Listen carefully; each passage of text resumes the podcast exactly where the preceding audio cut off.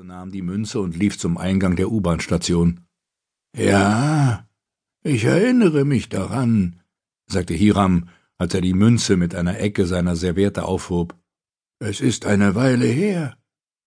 Es war 1969, sagte Fortunato. Vor zehn Jahren. Hiram nickte und räusperte sich. Fortunato brauchte keine Magie, um zu wissen, dass sich der fette Mann unbehaglich fühlte. Fortunatos offenes schwarzes Hemd und die ebenso schwarze Lederjacke entsprachen nicht unbedingt der hier geltenden Kleidervorschrift. Das Aces High thronte über der Stadt auf der Aussichtsplattform des Empire State Building, und die Preise waren ebenso gigantisch wie die Aussicht. Er hatte seine Neuerwerbung mitgebracht, eine dunkelblonde namens Caroline, die 500 pro Nacht kostete. Sie war klein, fast zierlich, hatte ein kindliches Gesicht und einen Körper, der zu Vermutungen anregte. Sie trug hautenge Jeans und eine pinkfarbene Seidenbluse, an der einige Knöpfe geöffnet waren. Wenn sie sich bewegte, dann bewegte sich auch Hiram. Es schien ihr Spaß zu machen, ihn schwitzen zu sehen. Allerdings ist dies nicht die Münze, die ich Ihnen vor zehn Jahren gezeigt habe, es ist eine andere. Bemerkenswert. Es ist kaum zu glauben, dass Sie auf zwei davon gestoßen sind, die sich in einem derart guten Zustand befinden. Das ist noch milder ausgedrückt.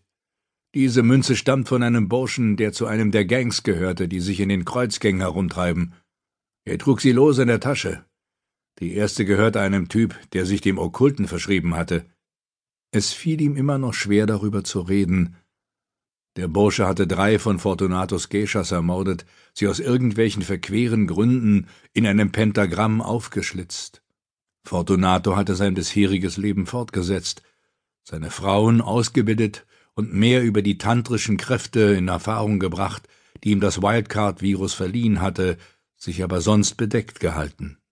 Wenn es ihm in den Sinn kam, verbrachte er ein, zwei Tage oder gar eine Woche damit, einem der Hinweise nachzugehen, die der Mörder hinterlassen hatte, die Münze, das letzte Wort, das er von sich gegeben hatte, Tiamat, die Energierückstände von etwas anderem, das sich in der Dachkammer des toten Mörders befunden hatte, eine Präsenz, der Fortunato nicht auf die Spur gekommen war. Sie wollen damit sagen, dass Sie irgendetwas Übernatürliches an sich haben, sagte Hiram. Seine Augen huschten zu Caroline, die sich träge auf ihrem Stuhl reckte. Ich möchte nur, dass Sie noch einen Blick darauf werfen. Tja, meinte Hiram. Um sie herum verursachten die Mittagsgäste des Restaurants leise Geräusche mit ihren Bestecken und Gläsern und unterhielten sich dabei so leise, dass es wie das Murmeln eines entfernten Bachs klang. Wie ich Ihnen bereits sagte, scheint es sich um einen prägefrischen amerikanischen Penny aus dem Jahr 1794 zu handeln. Die Prägestöcke sind offensichtlich von Hand graviert. Die Münzen könnten aus einem Museum oder einer Münzhandlung gestohlen worden sein, vielleicht auch aus einer privaten Sammlung. Seine Stimme verlor sich. Hm, sehen Sie sich das an. Er hielt ihm die Münze hin und zeigte mit einem seiner fleischigen kleinen Finger auf eine Stelle. Sehen Sie den unteren Rand dieses Lorbeerkranzes hier. Es sollte ein Bogen sein, aber stattdessen ist er irgendwie formlos und sieht schrecklich aus. Fortunato starrte die Münze an, und für einen Augenblick hatte er das Gefühl zu fallen. Die Blätter des Lorbeerkranzes verwandelten sich in Tentakel, die Enden des Kranzes öffneten sich wie ein Schnabel, aus den Schlaufen des Bogens wurde gestaltloses Fleisch mit zu vielen Augen. Fortunato hatte dieses Bild schon einmal gesehen, und zwar in einem Buch über sumerische Mythologie. Die Bildunterschrift hatte Tiamat gelautet. Geht es dir nicht gut? fragte Caroline. Äh, doch, doch. Er wandte sich Hiram zu. Fahren Sie fort. Mein Instinkt sagt mir, dass es sich um Fälschungen handelt. Aber wer würde einen Penny fälschen? Und warum hat man sich nicht die Mühe gemacht, sie älter wirken zu lassen? Sie sehen aus, als wären Sie erst gestern geprägt worden. Wurden Sie aber nicht, falls das eine Rolle spielt. Die Aura beider Münzen weist darauf hin, dass sie ausgiebig benutzt wurden. Ich würde sagen, sie sind mindestens hundert Jahre alt, wahrscheinlich eher zweihundert. Hiram legte die Fingerspitzen zusammen.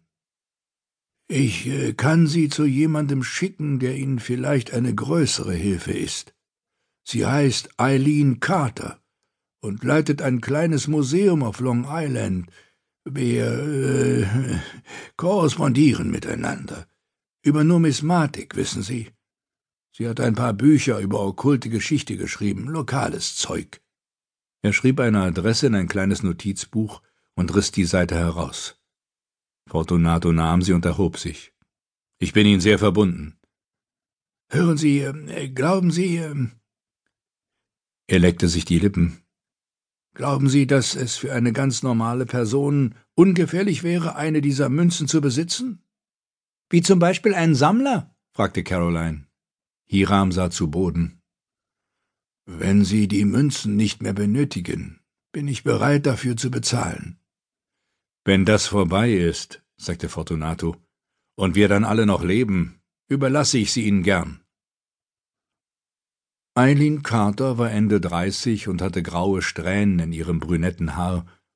Sie betrachtete Fortunato durch die Gläser einer eckigen Brille und musterte dann Caroline.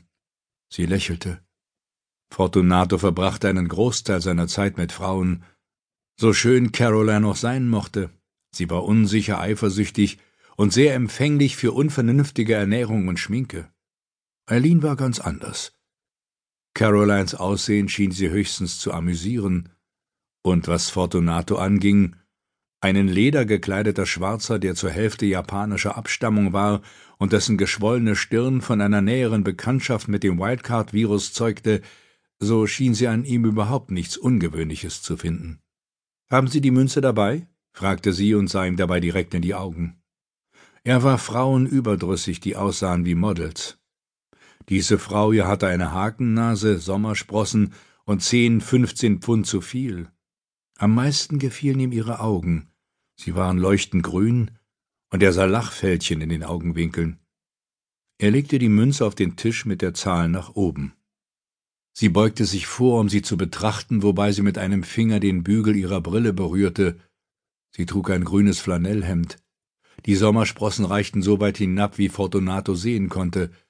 Ihr Haar roch sauber und angenehm. Darf ich fragen, woher Sie die haben? Äh, das ist eine lange Geschichte, erwiderte Fortunato. Ich bin ein Freund von Hiram Worcester. Er wird für mich bürgen, falls das eine Hilfe ist. Es reicht. Was wollen Sie wissen? Hiram sagte, die Münze sei vielleicht eine Fälschung. Eine Sekunde. Sie nahm ein Buch aus dem Regal hinter ihr. Sie schien sich in jähen Energieausbrüchen zu bewegen und dem, was sie gerade tat, vollkommen hinzugeben. Sie legte das Buch auf den Tisch und blätterte daran herum. Hier, sagte sie. Ein paar Sekunden lang musterte sie die Rückseite der Münze angestrengt, wobei sie auf ihrer Unterlippe herumnagte. Ihre Lippen waren klein, kräftig und beweglich. Plötzlich stellte er fest, dass er sich fragte, wie es wohl wäre, sie zu küssen. Da haben wir sie, sagte sie. Ja, es ist eine Fälschung. Die Münze wird Balsampenny genannt.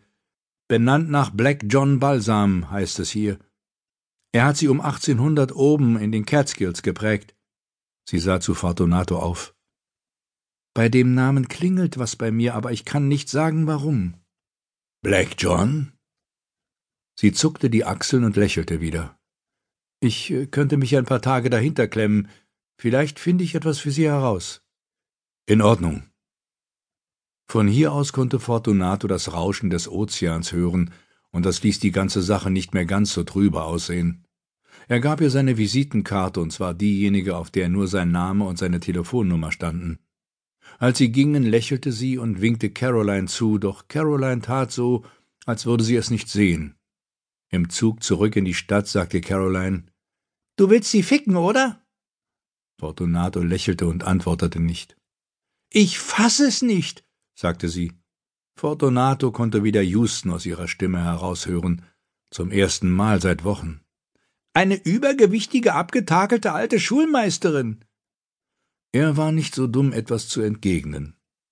Natürlich war es eine Überreaktion seinerseits, das war ihm klar, zum Teil lag es wahrscheinlich nur an den Pheromonen, an irgendeiner sexuellen Chemie, die er längst verstanden hatte, bevor er sich die wissenschaftliche Grundlage dafür angeeignet hatte. Aber er hatte sich auch in ihrer Gegenwart wohlgefühlt, was nicht sehr oft vorkam, seit ihn das White